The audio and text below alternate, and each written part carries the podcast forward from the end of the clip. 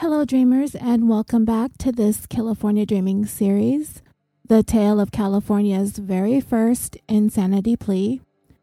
Last time in part one, we left off with the suspect in the murder of 12 year old Marion Parker, William Edward Hickman, fleeing the Los Angeles area once investigators are beginning to zero in on the building where Hickman resided. We are going to pick up the story from there the LAPD detectives on the case are going to discover their very first piece of solid forensic evidence in the case that will bring them closer to officially naming a suspect. Other than the victim's father, Perry Parker, that is. I want to remind you that most of the details in this episode are from a book written about this case entitled Not Just Evil by David Wilson. I've developed the script based on the story and timeline in his book. However, the various official records and documents were transcribed into the book, and I've read to you word for word for this podcast. And I also want to remind you of the warning that I provided in part one. This episode contains details involving crimes committed against a young child. Some of the details of this case are extremely graphic in nature they are disturbing and may not be suitable for some listeners. Listener discretion is advised. All right, let's get started. This is part three, episode 181 of California Dreaming, the tale of California's very first insanity plea.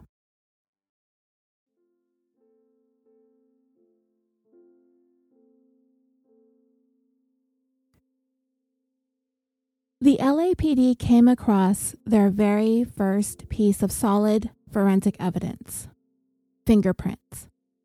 And it was really because of dumb luck that one of the detectives happened to make the connection. This officer came to notice that some of the fingerprints that had been taken from a stolen car were a match to some of the prints that had been lifted from the Bellevue Arms apartments. This information was immediately announced to the public, which nowadays would not likely happen in order to maintain the integrity of this case. But this was some 94 years ago. They wanted to get the media off of their backs, to be honest. And they also wanted to use this case, several of the people involved in it, as a springboard for their own career aspirations. So the LAPD released the information about the fingerprint match, and there had even been a match to one of the special delivery letters sent to the Parker residence, too. So there was a small measure of reassurance that the police were finally on the right track for a change.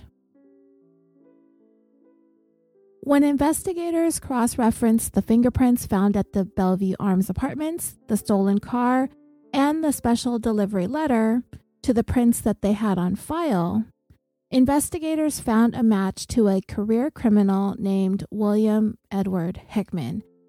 And while because the suspect was only 18 years old at the time, I don't think this was much of a career, so to speak.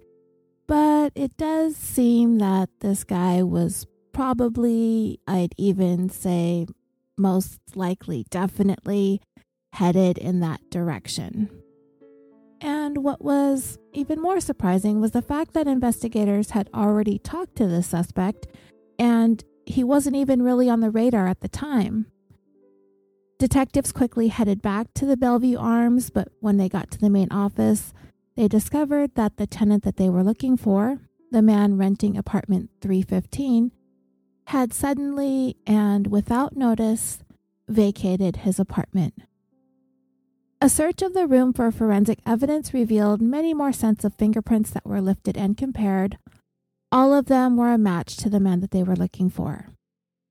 They also discovered bits of hair and human tissue in a drain in the bathroom, and they also found a tiny piece of evidence which definitively linked the apartment to Marion's body there was an important piece of information that had been successfully withheld from the media, and this was the fact that there had been a small piece of the shell of a Brazil nut found stuck to an article of Marion's clothing. In a search of the carpeted area of apartment 315, investigators discovered a small piece of a Brazil nut. So, with all of this new evidence, the district attorney was finally able to bring a strong case against Hickman to the grand jury to see if they would indeed hand down an indictment. And the good news for the Parker family was the fact that the focus of the investigation would no longer be centered on Marion's father, Perry Parker, as a suspect. The grand jury quickly handed down the indictment, and a warrant was issued for William Edward Hickman for the kidnapping and murder of Marion Parker. While the search for Hickman's whereabouts began, investigators continued to build their case now that they had a clear suspect that they were after. The thing that they wanted to make sure that they had to be able to tell the jury is why this happened. Why did this man commit this heinous crime? And as they started looking into Hickman's life, they began to see that the man was obsessed with movies and the cinema. When they spoke to people who were acquainted with Hickman back in his home state of Missouri, everyone said basically the same thing. All this man ever talked about was going to Hollywood and being close to where all the movies were being produced, and he wanted to live close to where all of these famous actors were living. Later on, Hickman would tell investigators that he had no real friends, and he felt like the actors that he was watching in all of these movies were the only people that he would call his true friends. The only time Hickman felt any kind of happiness was when he was in a movie theater, visiting, so to speak, with all of his friends on the screen, and there was nothing outside in the real world that came to even close to providing him with that kind of comfort and company. Whatever was going on in the movie, whatever emotions each scene was meant to evoke, in the theater was the only place in the world that Hickman was able to feel those same emotions, and it became a very real and necessary part of his existence. If the actors laughed, he laughed. If they cried, he cried. If they were angry, he was angry. It was the only real connection to anything or anyone that Hickman truly felt that he had. Movies for him were more than just a form of entertainment. They were necessary in order for him to be able to function on a day to day basis. Because everybody needs love and companionship. And movies just happen to be this for him. Even after he committed the murder, his need for going to the movies never changed. In fact, it sort of intensified. But the fear of being found out had gotten to Hickman. So he left Southern California and headed north. But Hickman really didn't think that there was any place in California where he would be able to hide from all of the publicity this crime was garnering so he kept driving north, even going through several of the roadblocks that had been set up by law enforcement. He made his way through without raising any suspicions. Eventually, Hickman found himself all the way up in Seattle, Washington, and he quickly found a movie theater on a bustling street. When the movie was over, sometime before 9 p.m., Hickman found a nearby clothing shop that was still open and bought some clothes to change into. He paid for these items using one of the $20 gold certificate bills that he had received from the ransom. But Hickman could tell from the look on the cashier's face that his identity had been made. As soon as Hickman left the store, the cashier called the police department, and thus began the largest manhunt Seattle had seen up to that point. But Hickman managed to slip away to a tiny town several hours away where he took a set of license plates off of a parked car and replaced the plates on his car. Well, his car was stolen also, but he was trying to make sure he was covering his tracks. By the next morning, Hickman would later tell authorities that as he was driving, he decided to pick up some strangers that were hitching rides because he thought that if he had some passengers in the car with him, it would be less likely that he would be suspected of being the killer because they were looking for someone who was traveling alone. Hickman drove with a pair of hitchhikers for a couple of hours. Where they were headed is anybody's guess, but Hickman suddenly decided that he needed to ditch these guys, so he pulled over and told them that he wasn't going to drive them any further. So, as these two men headed to the closest town that they could find, they noticed on the front page of the local newspaper there was a story about a wanted killer. And the picture of the man that they were looking at on the front page of this paper was the man who had just given them a ride and dropped them off. Realizing that they had been in the car of a sadistic killer, these hitchhikers quickly notified police of who they had received that ride from.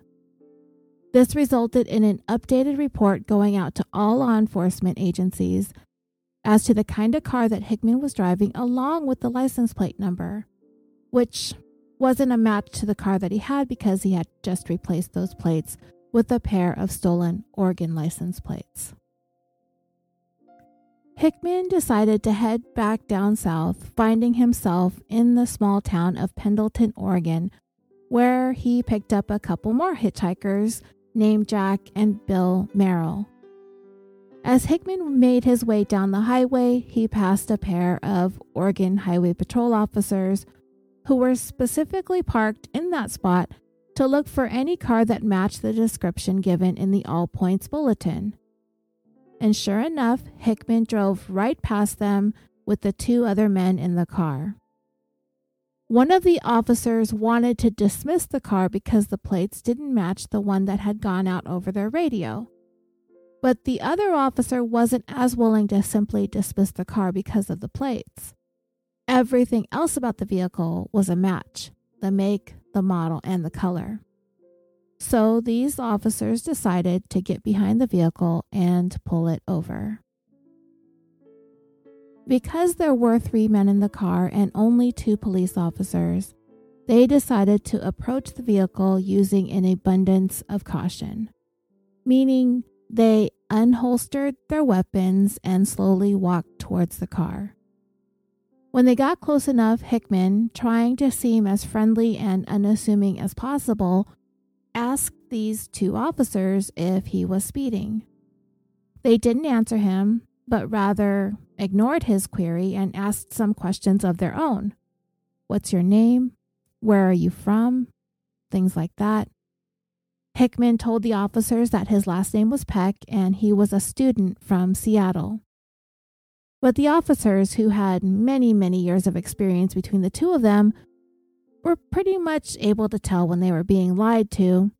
So they ordered Hickman to slowly get out of the car and walk over to the side of the vehicle away from the highway.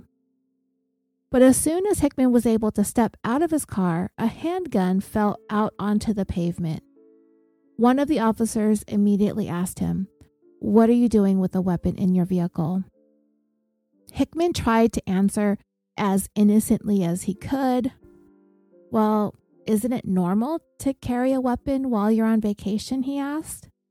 And the officer said, Maybe it is, but you don't need to carry it in your lap. The officers quickly came to the conclusion that this guy who said his name was Peck matched the description of the suspect wanted in the Marion Parker murder investigation. So they were finished with the questions and they informed him, We know that you're William Edward Hickman and we're taking you into custody. They ordered him to place his hands on the hood of his vehicle, the Oregon Police Department soon called their Los Angeles counterparts and let them know that they had their man in custody. They quickly prepared to have Hickman extradited back to California. Hickman actually had no idea how vast and widespread the search for him had become until he saw the jubilant crowd that had gathered to witness him being brought into custody and into the jail. This guy was the most hunted man in the United States for several days, and the magnitude of that only sank in when the crowd outside the place where he was being brought into continued to grow. Everyone wanted to try and catch a glimpse of this sadistic killer. Upon hearing the news of Hickman's capture, reporters rushed over to the Parker residence also to see if they would be able to get a statement from the family. Perry Parker was still completely distraught and traumatized by this entire ordeal, understandably, but he managed to finally speak for the first time since all of this began. Perry Parker expressed his gratitude for the capture of this killer and that parents in the community can now rest easy and their children are safe from this man. Hickman had been on the run for one week. And in that time, the Los Angeles Police Department had received dozens of prank calls, people claiming to be the killer or knowing who the killer was. But the investigation was over, their man was in custody, and they could focus on making sure that they crossed their T's and dotted their I's in preparing the evidence that they had to ensure that they would win a conviction in this case. William Edward Hickman had become the single most despised human being in the country, and people were thirsty for blood. But the investigators ran into a major problem right from the start. It all had to do with the fact that the small town where Hickman was taken into custody these law enforcement officials there, they actually had no idea what they were doing when dealing with such a high profile suspect. They had the guy arrested, but they really didn't know what they needed to do next to ensure the integrity of this case. You see, Hickman actually made a confession of sorts while he was in custody in Oregon, but he didn't make the confession in an official statement to police. He had not been given the chance to speak to an attorney per the Sixth Amendment of the United States Constitution. And at the time when a suspect was going to offer up a full confession, that confession needed to be recorded by an official courtroom stenographer. This confession was given by Hickman to a journalist, and the journalist really didn't even take any notes either. The information that this journalist received regarding this so called confession, he reported it by recollecting what he had been told in the conversation that he had with Hickman from memory. The Oregon police chief wrote down what this journalist had told him that Hickman had said, thinking that this quote unquote confession was going to be enough to hold water in court. The problem was that most of this confession was a lie. Hickman took all responsibility for Marion's killing off of himself and placed it onto a fictitious accomplice that didn't really exist in terms of this crime being carried out. Somebody that Hickman called Andrew Kramer. Hickman made the claim that Andrew Kramer was the one who killed Marion, not himself. And in addition to that, Hickman made the claim that he tried to actually save the girl's life, but his efforts were to no avail. When District Attorney Asa Keyes read this confession, he was furious. He needed to get Hickman out of the custody of these inept police officers in Oregon and into their custody down in Los Angeles as quickly as possible. And the district attorney was right. The police chief of that small Oregon town had no idea what he had on his hands. A virtual lynch mob had assembled and surrounded the jail where Hickman was being detained. They wanted a chance to exact their own kind of justice on this man who had killed Marion Parker in such an atrocious manner. And the police chief, he had a very real fear that his jail was going to be overrun by this mob who were hell bent on carrying out a very public execution without bothering with a trial. To complicate matters even more, this was the kind of small town where everybody knew everyone else, and the police chief was acquainted with every single member of the growing angry mob outside of his jail. So he came up with an idea. It's kind of a stupid idea, but he thought maybe he would be able to satisfy these angry people and that they would calm down and eventually go home. He, for some reason, thought it might help if he allowed Hickman himself to speak to this crowd. So he brought him out to the front steps of the jail, the police chief hoping that this mob would get a glimpse of the suspect and then go away, but it only enraged the crowd even more. So the police chief tried another tactic, and none of this was in accordance with police policy at all, but he was really at a loss. So he decided to announce to the crowd that each one of them could file past Hickman as he sat behind bars and see the man for themselves up close, only if they agreed to leave the area and go home once they were finished. And every single person took that opportunity to go in, one by one, in a single file line to see Hickman with their own eyes. And not only that, they were allowed to hurl insults at him as they did so. Never mind the idea that every suspect is innocent until proven guilty. All of that was out the window. These people were ready to see this guy hanged immediately. In the meantime, District Attorney Keyes was formulating what he was going to do next. The thing that he needed to figure out right off the bat was why Hickman had committed this crime. While it wasn't imperative that he prove or even suggest what the motive was behind a crime, he did know enough to have an understanding that a jury typically wanted to know the reasons why a person would commit the crime that they were being accused of. Even more disheartening was the fact that Hickman's confession had been told to a journalist and not in an official statement to the police chief. That journalist hadn't even recorded his notes as to exactly what Hickman had said. He only made a few notations and excerpts of his statement, and in doing so, Hickman cast himself as an accessory and that he never wanted this girl to be murdered that it was all this man, Andrew Kramer's idea, and he was the one who carried out this murder.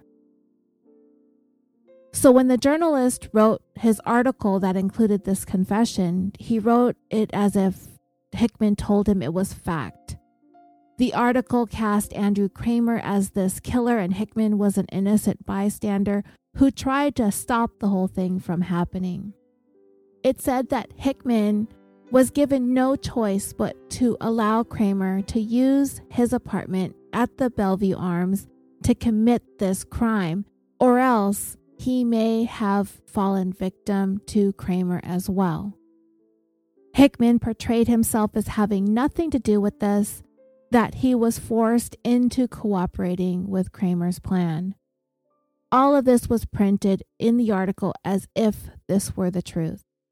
But it only took a little bit of digging by detectives Raymond and Lucas to discover that this Andrew Kramer was actually locked up at the time on charges of bootlegging at the time the kidnapping and murder had taken place.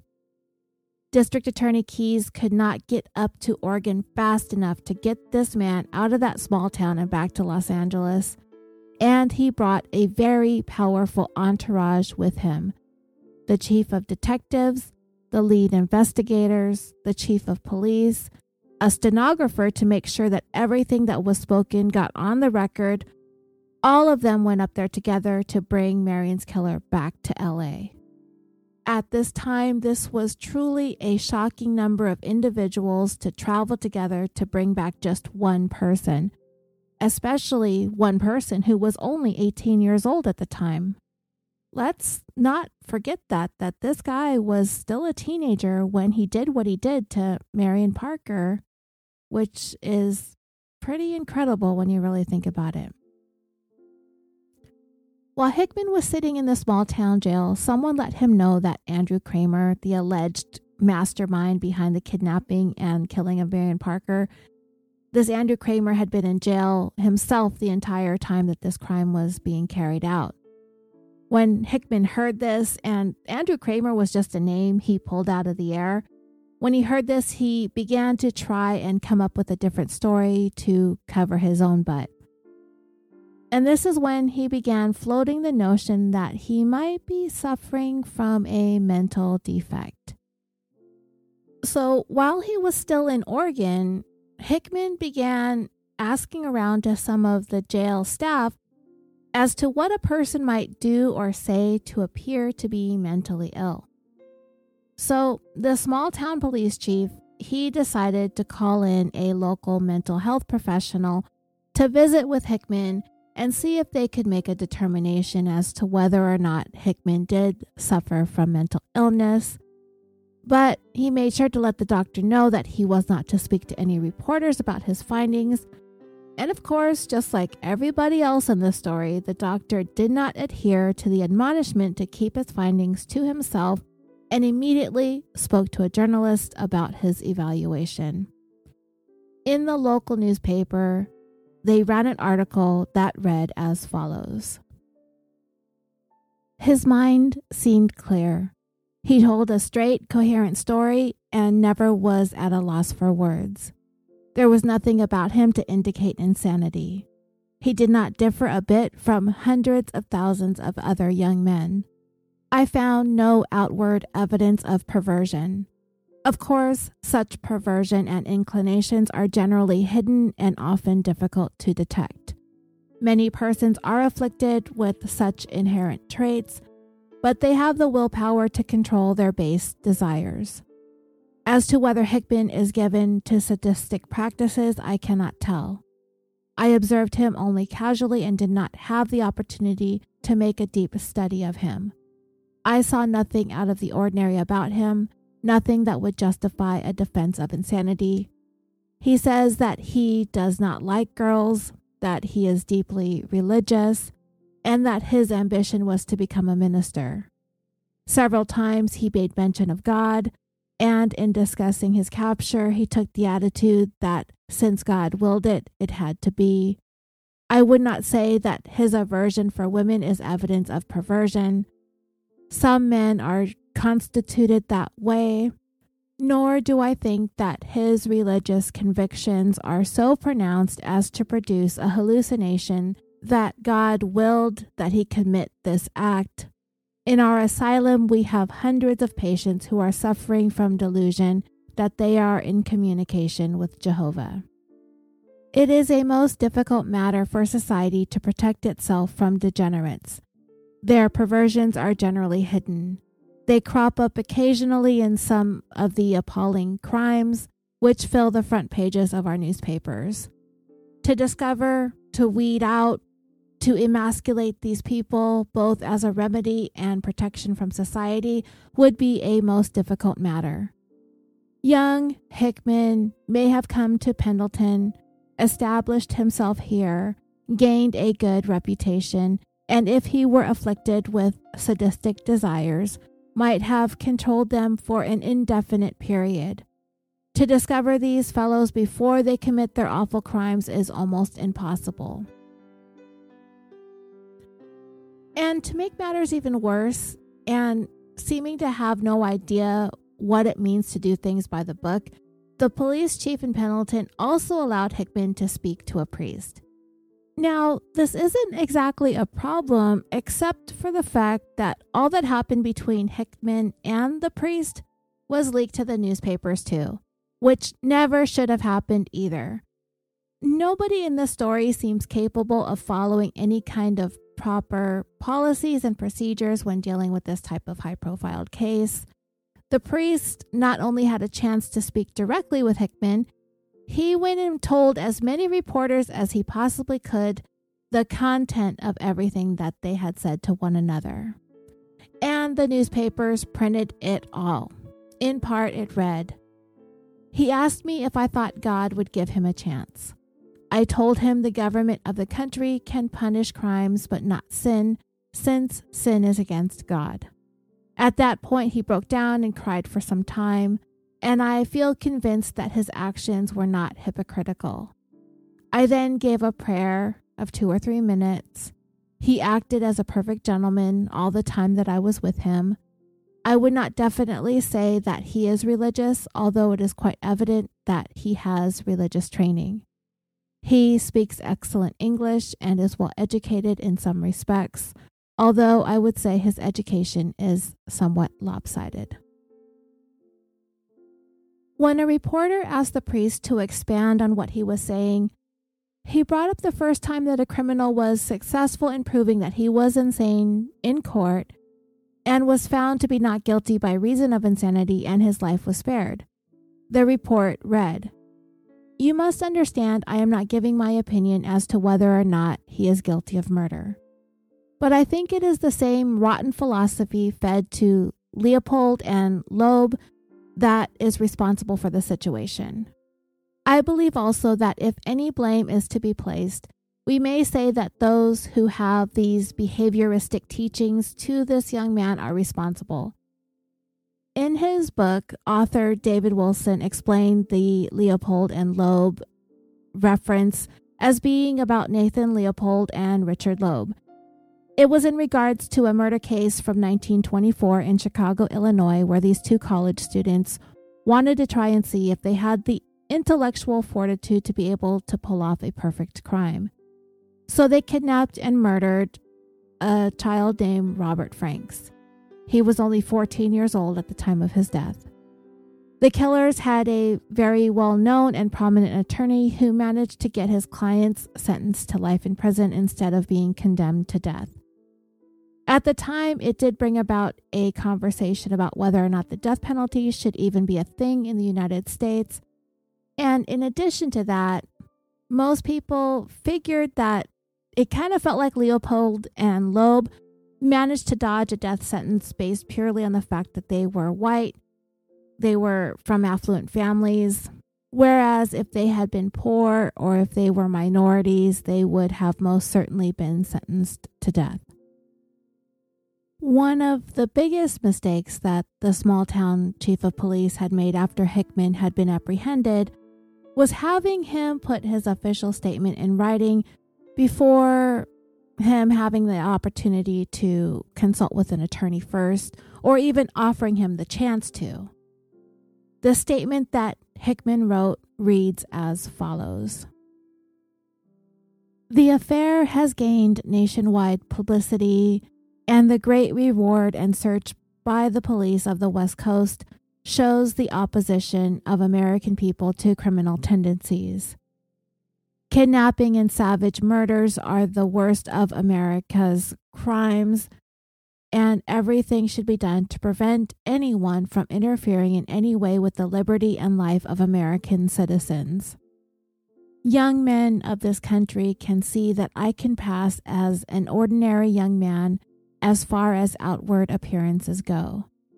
Crime, in its simplest definition, is to have without work and enjoy the same place in society as other people and still show no honest effort or intention to go right.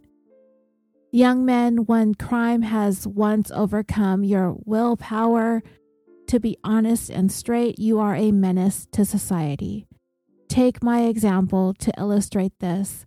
See how I tried to get what every young man wants, but in becoming a criminal to do so, I put my own life in a mess and the way out is dark. I hope I can do some good by giving you this warning.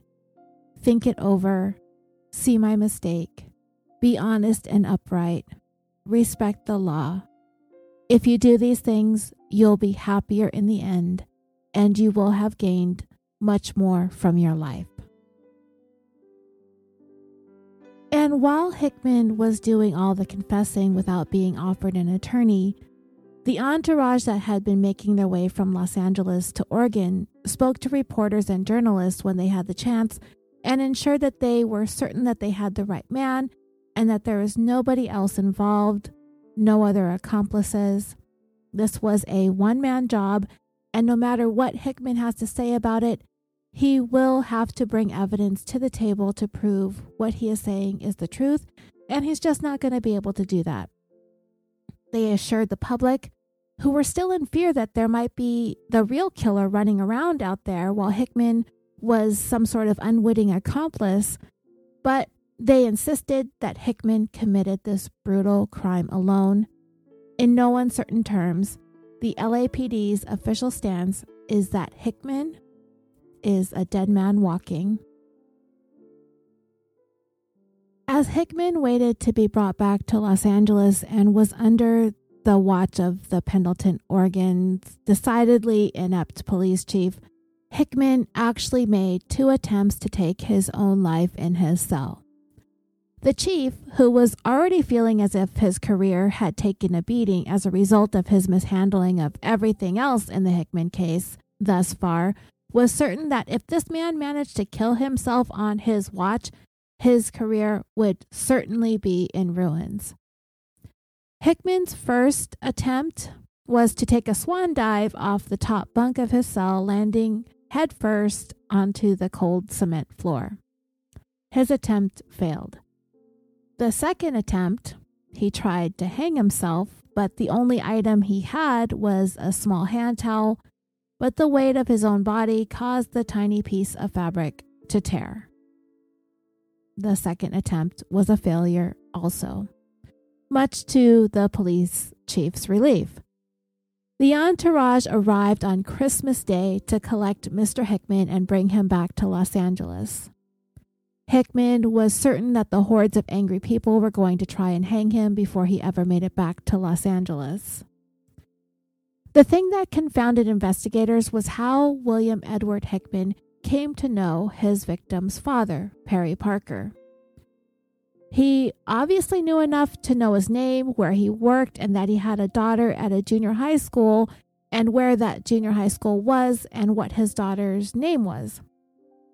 He knew enough to convince the school staff to allow him to take Marion from the school, no questions asked.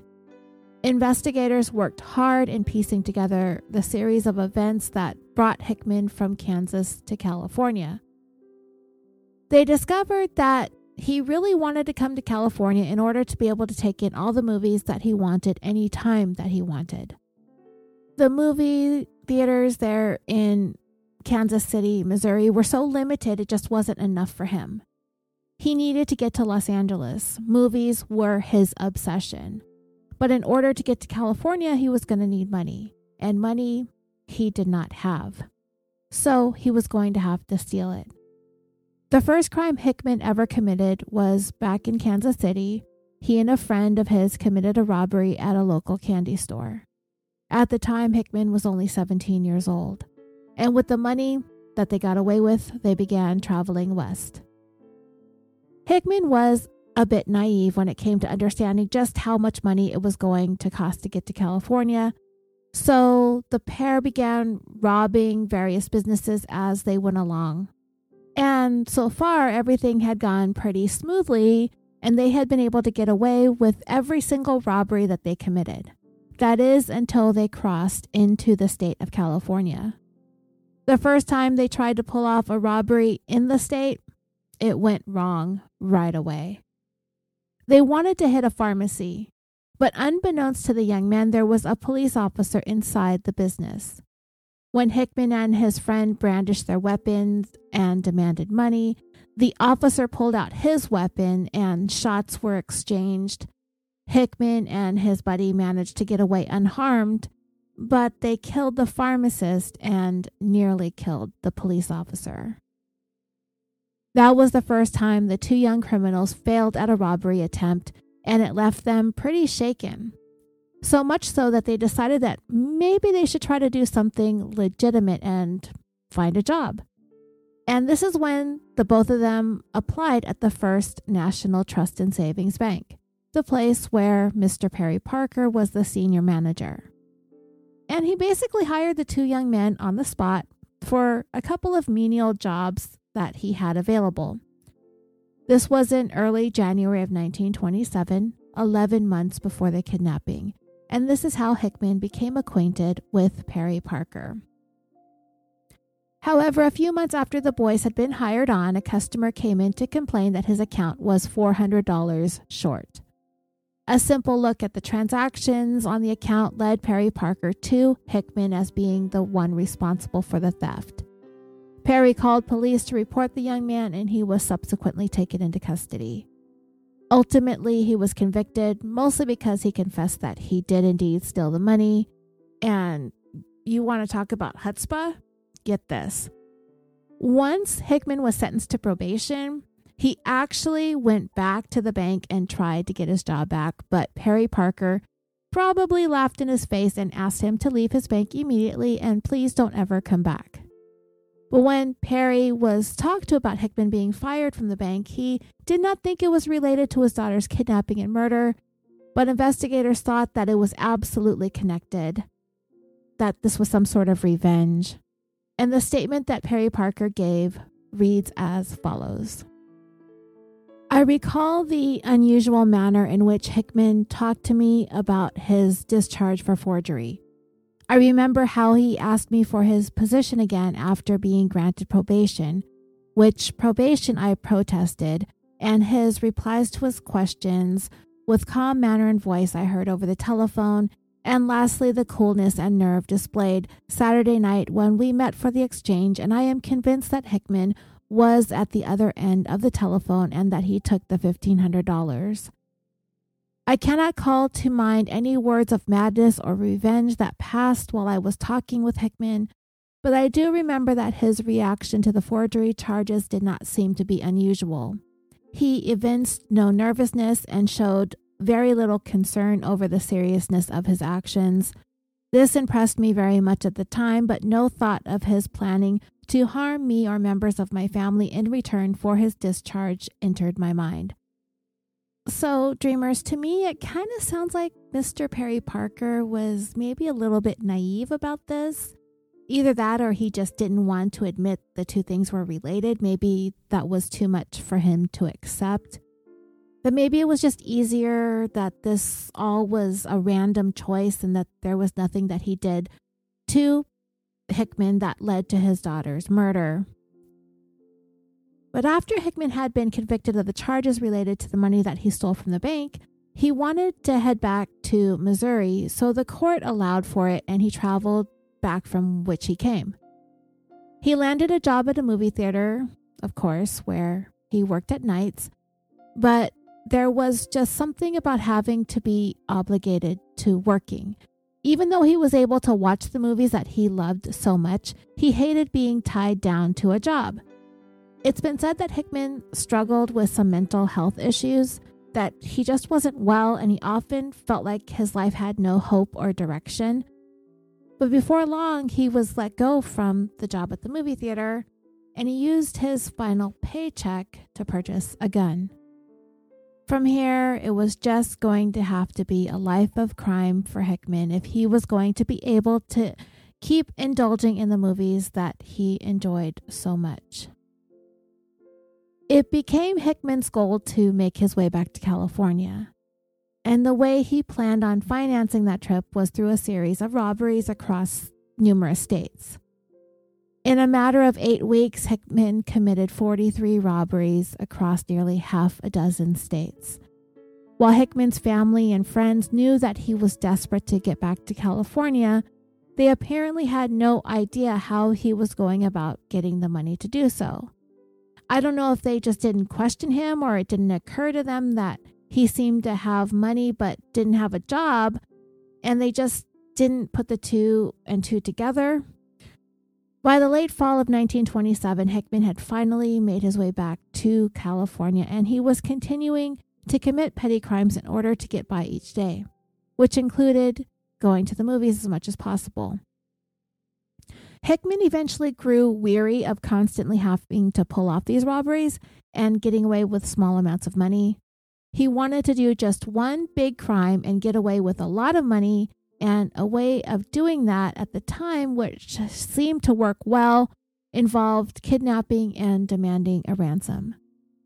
He immediately thought of the people that he used to work with at the bank before he got fired. They would have unlimited access to money, obviously, working at a bank.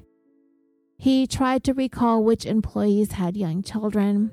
They couldn't be too young because they would cry and be fussy, the child had to be just that right age where Hickman would be able to keep them quiet. Then he thought of the man who had hired him, fired him, and then refused to hire him back, and that would be Mr. Perry Parker. He had twin girls. All he needed to do was kidnap one of them. And we all know what happened from there. When the entourage from Los Angeles were about to pick up Hickman and bring him back down to Southern California, they couldn't help but wonder what kind of monster that they would encounter.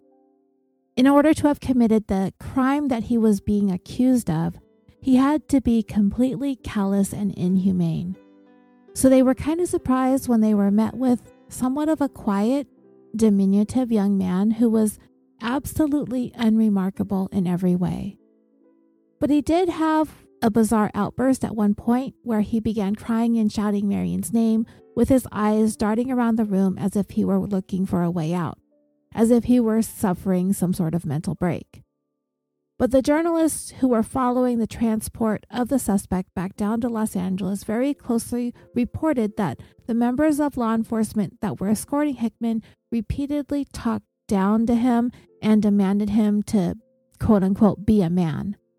And they made sure to insist that William Edward Hickman was not crazy. If anything, he was putting up an act of insanity, hoping for leniency, and that Hickman would be telling them the true story of what he did to Marion Parker. But they waited until the next day to head back to Los Angeles. After all, it was Christmas. When they were all getting ready to go, the people in charge of getting Hickman back to Los Angeles safely, they had one agenda in mind to elicit an actual admissible confession from him. And the way that they were going to do that was kind of using the good cop, bad cop ploy, but also play up to what they believed to be Hickman's strong desire to be the center of attention, something that he sorely lacked in life, which is why he immersed himself into movies so much. It was the only place where he felt like he belonged. Law enforcement, they wanted him to be treated with dignity.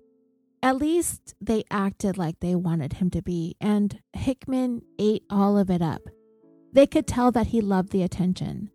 They made sure that Hickman presented well, that he wasn't a mess, and basically that he was camera ready when they would bring him out and the media would get the first glance at him in their custody. They also acted like they felt bad for the predicament that this young man had found himself in, and just to make sure that they got Hickman safely from the jail to the train, they handcuffed him to both detectives Raymond and Lucas. And once on the train, they slid right back into their good cop, bad cop roles. Detective Raymond insinuated that if it were up to him, he'd toss him out to the angry mob and be done with it. But Detective Lucas right away suggested to not be so hasty. Hickman might just win his case and be found not guilty, so let's not get ahead of ourselves. As Hickman sat between the two men who vastly outsized and outweighed him, they volleyed back and forth, asking questions at a rapid fire pace asking the same questions multiple times in different ways. And don't forget, an official court stenographer was taking down everything that was being said, so this was all going to be on the record and admissible in court. Eventually, they managed to get what they wanted an official confession to the crime and the truth about the kidnapping and the murder of Marion Parker. Once the confession started, they made sure everyone was present to hear every word that was being said just to ensure that they had their bases covered. When that was done, what they wanted next from Hickman was for him to put it down on paper in his own writing, his motives. And Hickman did as he was told. And District Attorney Keyes was so giddy he could barely contain himself. He would have everything he needed to see this case wrapped up nice and neat, along with his political career. As transcribed in David Wilson's book, Hickman's written statement reads as follows My name is William Edward Hickman. I was born February 1st, 1908, at West Hartford, Arkansas. I desire to make the following statement relative to the kidnapping of Marion Parker in Los Angeles, Thursday, December 15th, 1927. During the past six months, the idea of kidnapping a young person and holding it for ransom came to me as a means of securing money for college. I had already been in touch with President Hawley of Park College near Kansas City, Missouri, and was to see him again in the February following to arrange my entrance. On November 23, 1927, I rented an apartment at the Bellevue Arms house under an assumed name of Donald Evans. At this date, I had no definite plans to kidnap, but on Monday, December 12th, I decided to locate Mr. Hariv Hovis, chief teller at the First National Bank of Los Angeles, and arranged to take his young child, but I wasn't satisfied with the situation. I then thought of Mr. P.M. Parker because I had seen a young girl with him one day at the bank while I was employed there as a page. This was the First National Bank at 7th and Spring Streets, and since I thought that girl with Mr. Parker was his own child, I decided to start my plans. On Wednesday, December 14th, I drove out to Mr. Parker's house at 1631 South Wilton Place and waited to see him drive home and his daughter return from school. On Thursday, December 15th, 7:30 a.m., I was again parked near the Parker residence in my car which I had stolen in Kansas City, Missouri, early in November. It had a California license plate number 1677679, which I took from a Chevrolet car in San Diego Sunday night, the 5th of December. About 8 o'clock, I saw two young girls leave the Parker home and followed them to the Mount Vernon Junior High School in that district. I returned to the school later from my apartment at the Bellevue Arms. I entered the attendance office at approximately 12:30 and asked for Mr. Parker's daughter, saying that her father had been in an accident and wished to see her. I gave my name as Cooper and I assured the teacher that I was a friend of Mr. Parker's and worked at the First National Bank. I was asked if the girl's name was Marion Parker since it occurred that Mr. Parker had two daughters at the school. I replied in the affirmative and emphasized that it was the younger daughter for whom the father was calling. There was only a slight wait when Marion was called from her class. I told her to come with me, repeating what I had said to the teacher. The young girl did not hesitate to come with me, and we left the school immediately. I drove east on Venice Boulevard to Western Avenue, north on Western to Beverly Boulevard, east on Beverly Boulevard to Temple Street, on Temple to Glendale Boulevard, out Glendale Boulevard through the city of Glendale. I stopped the car on a quiet street out in this vicinity and told Marion that she had been deceived. I told her that I would have to hold her for a day or two and that her father would have to give me $1,500. Marion did not cry out or even attempt to fight. She pleaded with me not to blindfold her or tie her and promised not to move or say anything. I believed her and took off the blindfold and the bandages from her arms and ankles. I explained to Marion what a chance I was taking. I warned her that she would be hurt if she tried to get away, and I showed her my 38 automatic. Marion said she understood and that she did not want to be shot. I started the car and we drove back to Los Angeles to the main post office where I mailed a special delivery letter to Marion's father. Marion sat right up in the seat beside me and talked in a friendly manner. It was very nice to hear her, and I could see that she believed and trusted me for her safety. When I left the post office, I drove out to Pasadena. Here, I stopped at the Western Union office on Raymond Avenue and left Marion perfectly free in the car while I sent a telegram to her father. I wanted to warn Mr. Parker not to do anything until he got my letter and told him that his daughter was safe. Marion and I left Pasadena and drove out Foothill Boulevard beyond Azusa. We talked and had a jolly time. Marion said that she liked to go driving, and she went so far as to relate to me that she had a dream just a few days before that someone called for her at the school and in reality kidnapped her. Before dark came, I turned back and we stopped in Alhambra, where I mailed a second telegram. At 7 o'clock, we went to the Rialto Theater in South Pasadena and saw the picture entitled Fathers Don't Lie with Esther Ralston. Marion enjoyed the picture and we both laughed very much during the vaudeville, which followed the picture. We left the theater about 10 p.m. and drove directly to the Bellevue Arms apartments. Marion, I could see, was a little worried and also sleepy. We sat in the car by the side of the apartments for about 30 minutes and saw a chance to enter without being seen. I told Marion that my room was on the third floor and cautioned her to follow just a few steps behind me. No one saw us go up to my apartment number 315, and when we were inside, Marion went to sleep immediately. She chose to sleep on the couch and only took off her shoes and used a pillow and a heavy blanket, which I gave her for cover. I placed a reading lamp by the door and I left it lighted so it cast a dim light over the room. I slept in the bed and retired shortly after Marion. I stayed awake for some time to see that the girl would not attempt to leave the apartment.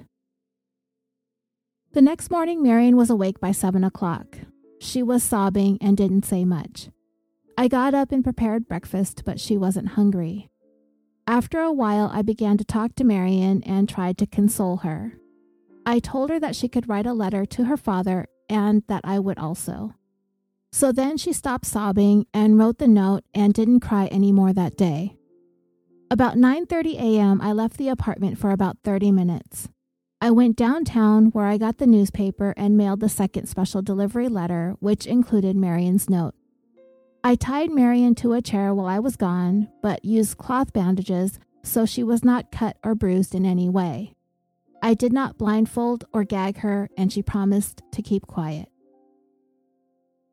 When Marion saw her pictures and name in all the papers, she felt sorry because she didn't want her father to give out the news of her kidnapping because I told her all of my plans. Later, however, she seemed to like to look at her pictures and kept reading the account of her abduction. Marion didn't want to stay in the apartment all day, so I promised to go out driving again. We left the apartment about noon and drove through Alhambra and San Gabriel, past the Mission Playhouse to San Gabriel Boulevard and turned on the highway toward San Diego near Whittier. We drove through Santa Ana, and while we were stopped there for gasoline at a Richfield station, I noticed the attendant looked at Marion very closely. We drove on beyond San Juan Capistrano and stopped to rest the car for a while before we turned back. We were about 70 miles outside of Los Angeles, and it became dark before we got back to the city. I secured some evening papers, and Marion read to me as I drove. About 7 o'clock, I stopped the car just south of 7th Street on Los Angeles Street and left Marion in the car while I went to the PE station at 6th and Main Street and called her father over the telephone. I called twice, but the line was busy each time. I told Marion, so we drove up to Los Angeles Street to Sunset Boulevard and out on Sunset to a drugstore near Angelus Temple. I called Marion's father and talked to him. He said he had the money and wanted me to bring his girl back to him. He said he'd meet me anywhere and I said I'd call back. I called the second time from a drugstore at Pico and Wilton Streets about 8:30, which was about 30 minutes later than the first. I told Mr. Parker to get in his car alone and drive north on Wilton and 10th and turn to the right one short block to Gramercy, just north of 10th. Mary and I were parked on Pico between Wilton and Gramercy, and we both saw Mr. Parker drive by. There were two other cars following his, and I feared that some detectives were planning to trap me, so Marion and I drove directly back to my apartment and didn't go by her father. We got back inside without anyone seeing us. Marion sobbed a little because she couldn't go home that night, but she saw everything and was content to wait till the next morning. Marion slept the same way Friday night as Thursday, and we were both awake and up by 7:30 the next morning. I told Marion to write to her father that he must not try to trap me or something might happen to her. She wrote the note in her own words and very willingly, same as the first note, since she knew my plans as well as I did and read all of my letters. I told Marion all along that I would have to make things look worse to her father than they really were, so that he would be eager to settle right away. Marion knew that I wrote her father that I would kill her if he didn't pay me, but she knew that I didn't mean it and was not worried or excited about it. In fact, I promised Marion that even though her father didn't pay the money, I would let her go back unharmed.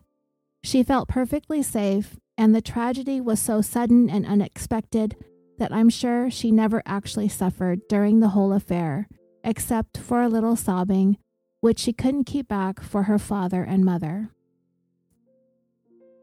I wrote my third letter to Mr. Parker and put it with Marion's note in the same envelope. I told Marion that I would go downtown again to get the newspapers and mail the special delivery letter. I said I would return in less than half an hour and that we would get in the car and meet her father somewhere that morning. I went ahead and tied her to the chair as I did Friday morning, except I blindfolded her this time and made ready to leave the apartment. She said to hurry and come back. At this moment, my intention to murder completely gripped me. I went to the kitchen and got out the rolling pin, meaning to knock her unconscious. I hesitated for a moment and changed my mind. Instead, I took a dish towel and came back to where she was sitting on the chair, pushed back in a small nook in the dressing room, with her back turned to me.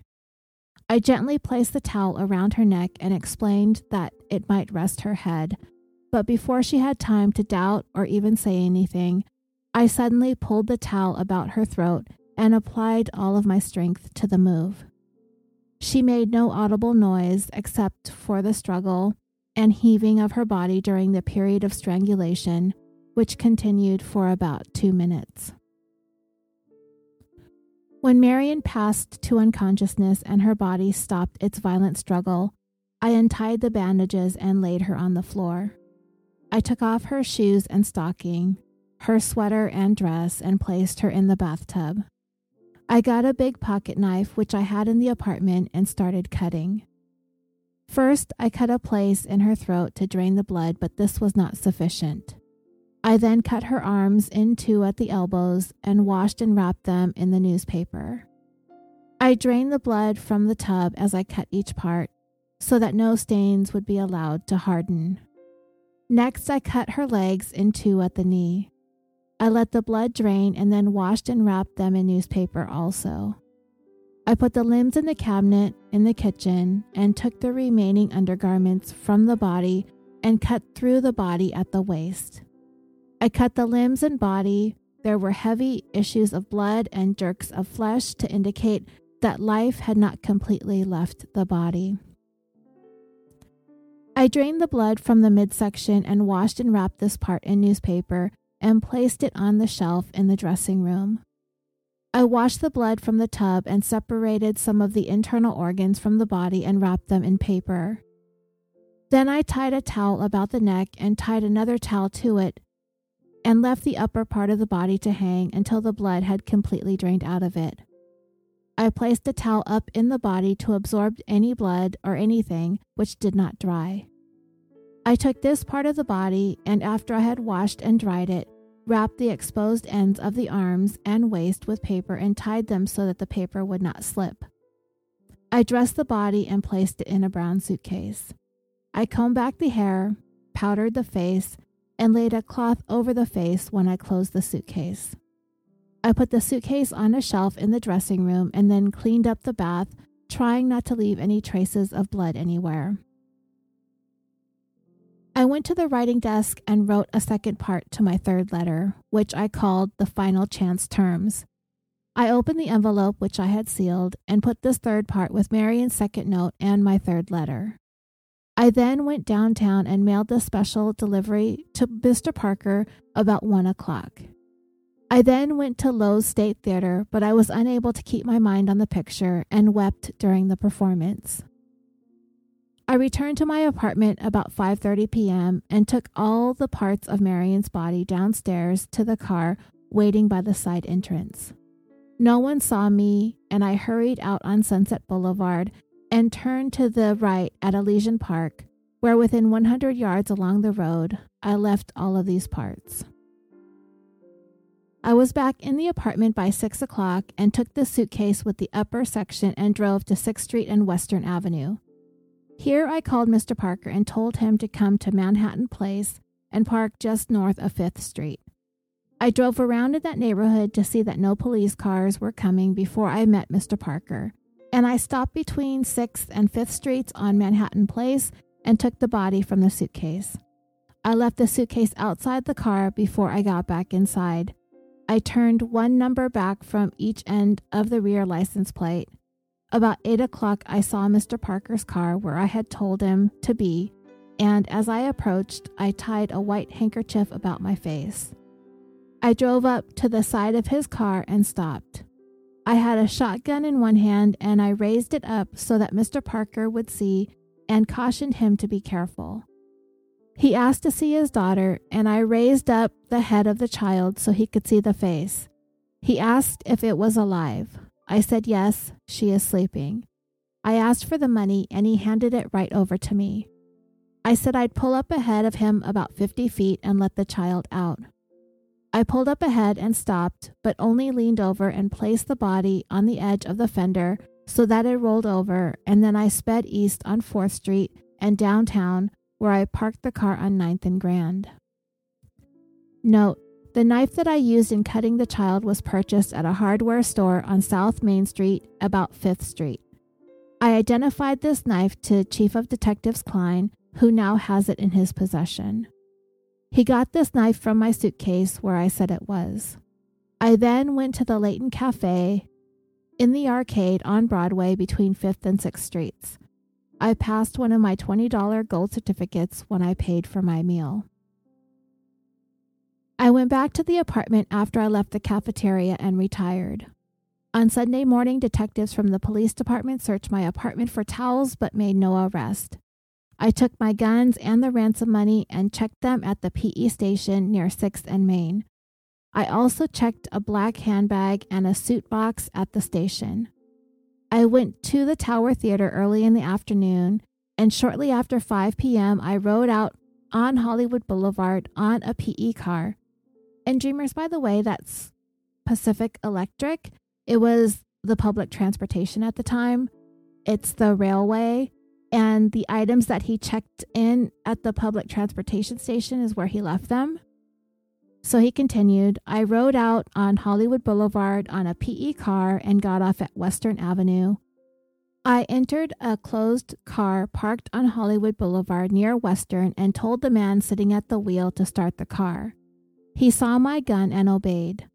We drove several blocks away and I told him to leave the car. Before he did, I took about $15 from him in money. This occurred about 6 o'clock Sunday evening, and shortly after 7, I had secured my packages and grip from the PE station and was on my way out of Los Angeles on Ventura Boulevard. I drove overnight and arrived in San Francisco on Monday about 1 p.m.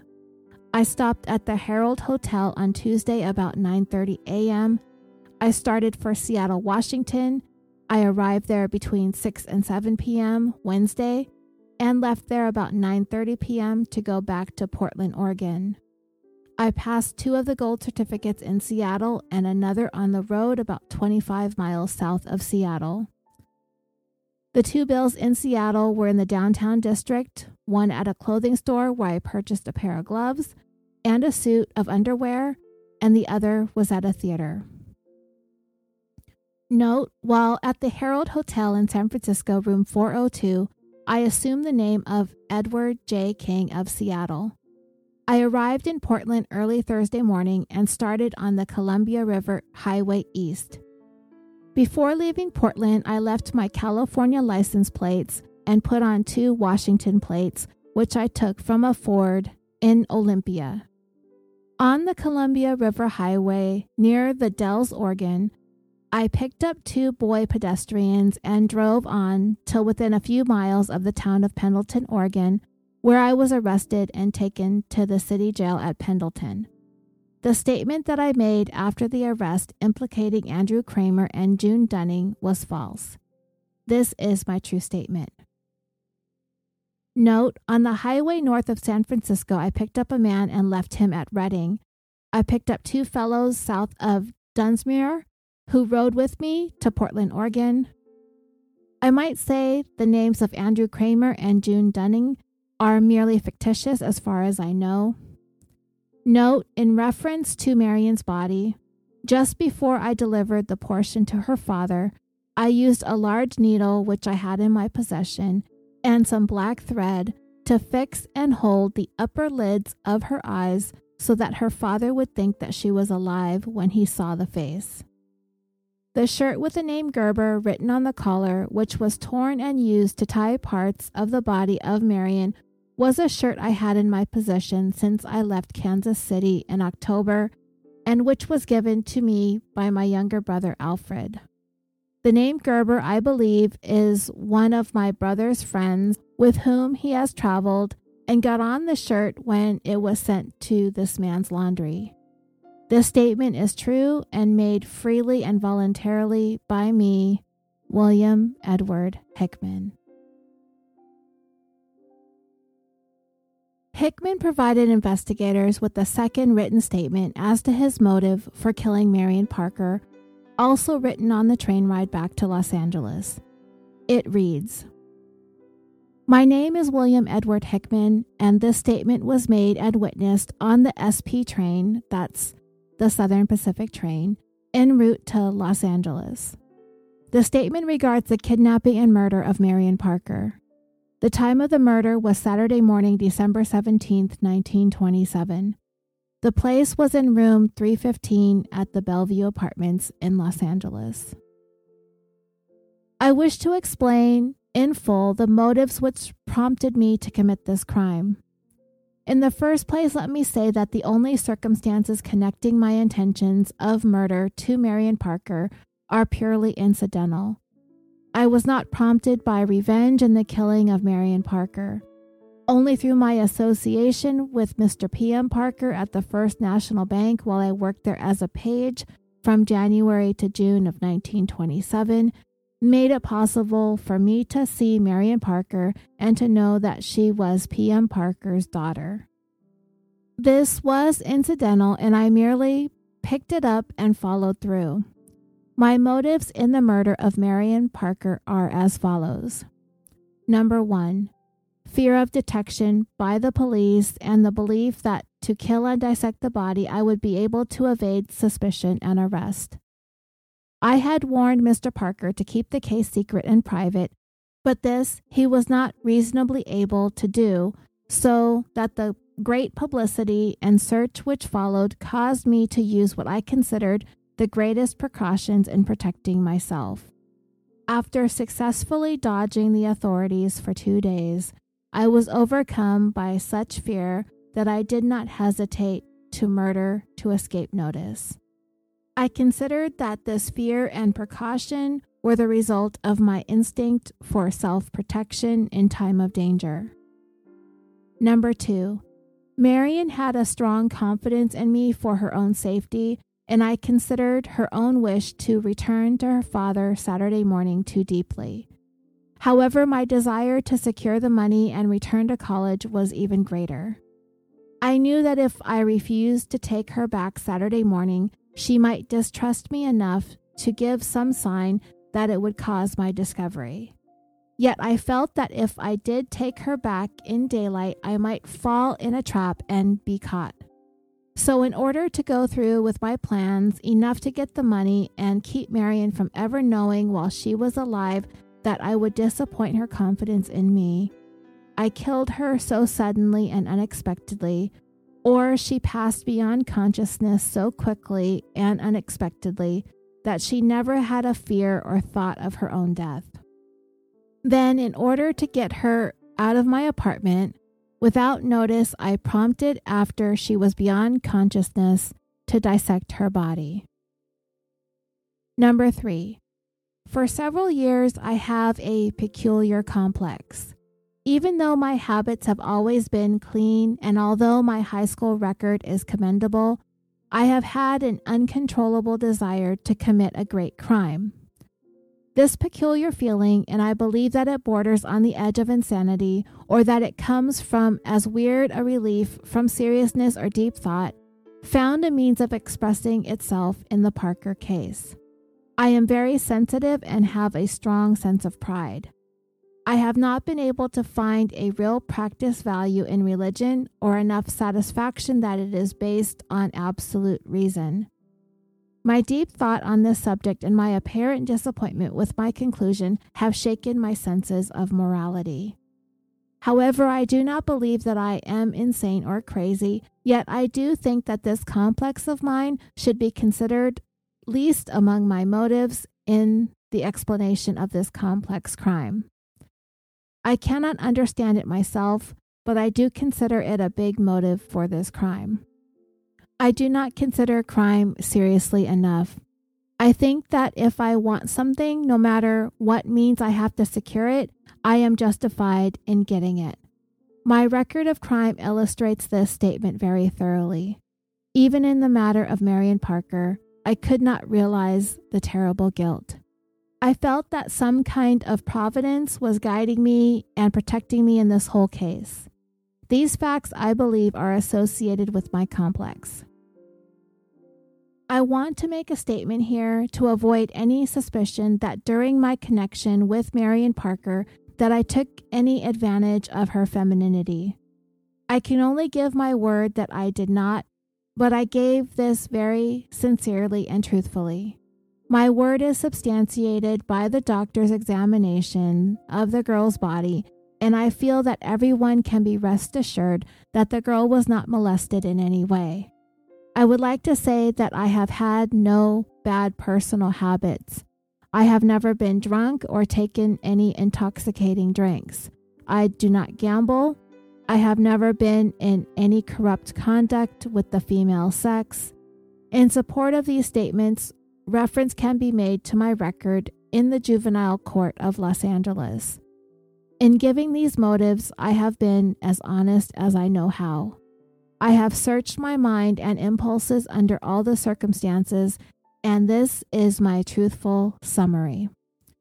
William Edward Hickman.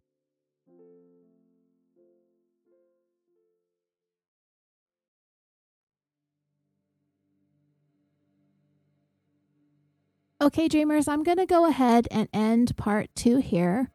Part three will be available in another couple days. You won't have to wait long. I don't exactly have it written yet, but I'm getting there. We are going to next discuss how Hickman's obsession with watching movies was potentially going to impact the film industry, which had just begun to boom in Southern California at the time that this crime took place and we're going to get into Hickman's murder trial and the precedent that it was going to be setting within the justice system. So keep your eyes peeled for part three. I think I might go ahead and begin work on the next part of our Patreon series. I got a little bit of complaining that it was too long between parts. So I'm going to try to get back to working on that. That is the 1985 case involving 17 year old Missy Avila. It's a pretty well known incident, and I'm also using mainly a book written about the story to develop the script for the show, so it's quite detailed. If you're not on Patreon to hear the intriguing story of Missy Avila, it's available for all patrons at every tier level starting at $1 a month, so something to consider while you're waiting for the next installment of this series. Thank you all so much for listening. I am your host, Roseanne. I am not the other Roseanne, as in Roseanne Barr. So let's be clear about that. And if you want to reverse your one star review, that would be much appreciated. And anyone who wants to help counteract that review, please go on Apple Podcasts and leave me some extra stars if you can. Thank you so much. And until next time, as always, sweet dreams.